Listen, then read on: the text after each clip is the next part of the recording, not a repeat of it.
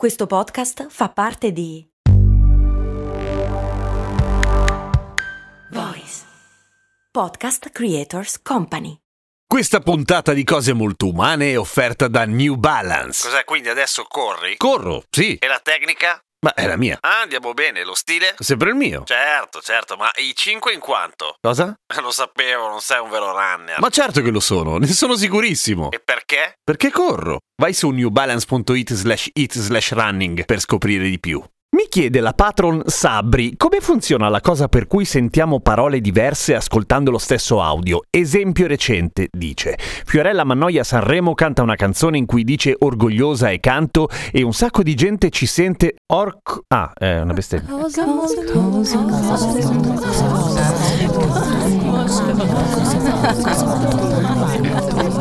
Cose molto umane di Giampiero Kesten. Ciao, sono Giampiero Kesten e questa è Cose Molto Umane, il podcast che ogni giorno, sette giorni su sette, ti spiega o ti racconta qualche cosa. E quella cosa lì di cui parla la Sabri si chiama illusione auditiva, ma è un termine cappello molto ampio. Ma la cosa funziona in questo modo. Il nostro cervello, come abbiamo già visto in un sacco di altre cose, soprattutto per quanto riguarda la vista in realtà, però è una spada a coprire i buchi, cioè a raccogliere informazioni e metterci dei pezzettini in lui quando magari c'è un'informazione mancante da un lato, dall'altro è bravissimo a trovare i pattern, la famosa pareidolia, vi ricordate? Cioè quella cosa per cui vediamo le faccine ovunque e per cui tendenzialmente quello che facciamo tutto il giorno mentre riceviamo tonnellate di dati e stimoli è cercare di dare un senso alla realtà. E come facciamo a dare un senso alla realtà? Beh, usando un po' la nostra esperienza di base, cioè quello che è successo è probabile che condizioni quello che accadrà nella nostra percezione. E questo spiega come appunto ogni tanto sentiamo delle parole parole quando delle parole non ci sono. Per esempio, ci sono persone che sono assolutamente certe di sapere il persiano quando ascoltano questa grossa hit.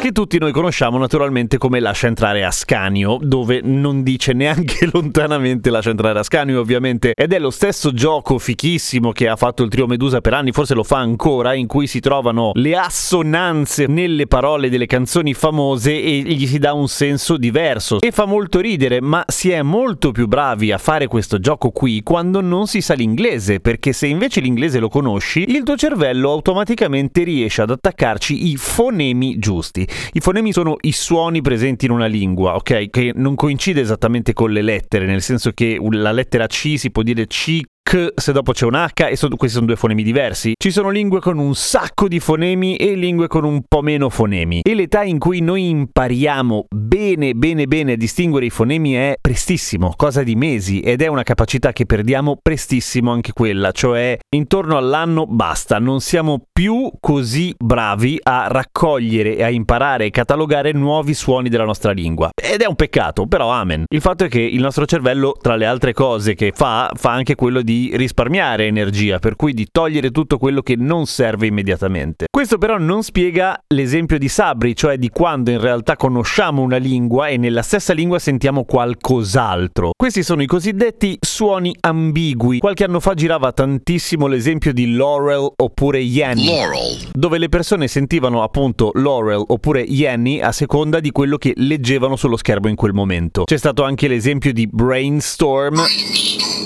che diventava addirittura Green Needle.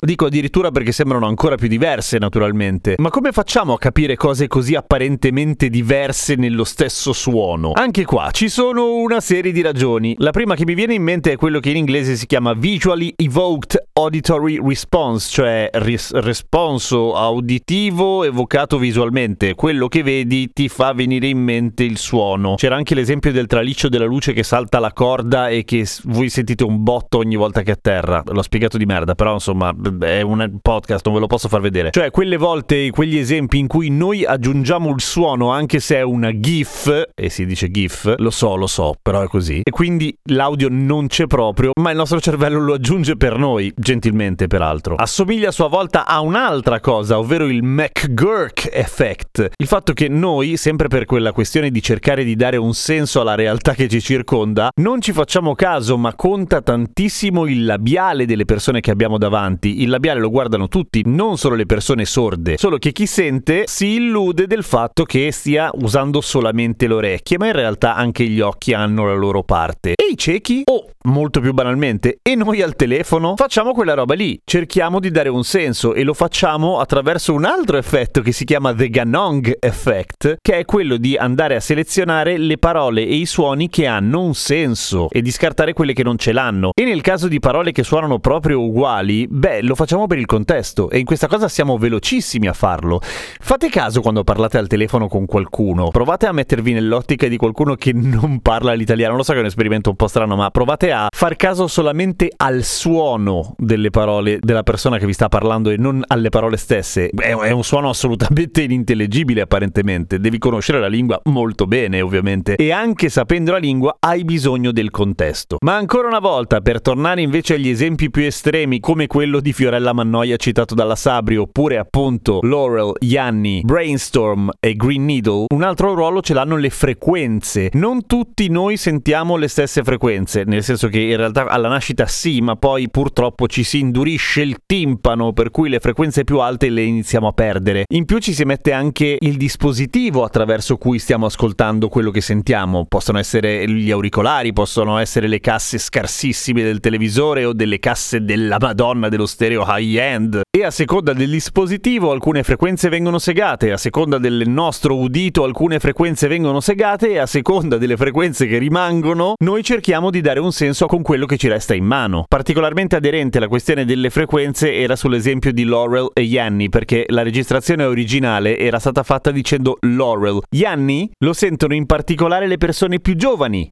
oppure quando lo sentiamo da un dispositivo pacco che di solito taglia le basse per cui si sentono le frequenze più alte. Perché Yanni emerge da quella roba abbastanza ambigua perché ovviamente non era una registrazione ad alta qualità in particolare nelle frequenze più acute. Per cui per riassumere tutto questo in poche parole potremmo dire che noi tendiamo sempre a sentire dei suoni familiari e cerchiamo di appiccicare un senso, anche se un senso non ce l'ha, come nel caso di Ascanio, perché è persiano, porca miseria, e alcuni suoni ambigui ci possono portare a direzioni diverse, soprattutto se ci fanno molto ridere. Infatti poi in realtà il messaggio della Sabri continuava e diceva che in genere le parole che vengono capite, tra virgolette, sono frasi in genere volgari, con delle parolacce perché a noi ci fanno ridere le puzzette perché siamo umani semplici e quindi ovviamente cerchiamo di ricadere in quello che fa più, boh, che ci diverte di più in quel momento. Perché siamo povere bestie e cerchiamo di dare un senso alla nostra vita e alle canzoni di Sanremo e alle registrazioni strane e persino alla quella grande hit che era Paria di Sharam Chaparé, meglio conosciuta appunto da noi come La Centrale Ascanio. Vi lascio con questa cosa secondo me divertentissima o quantomeno interessante perché in realtà è abbastanza inquietante, un esperimento, il pianoforte che parla.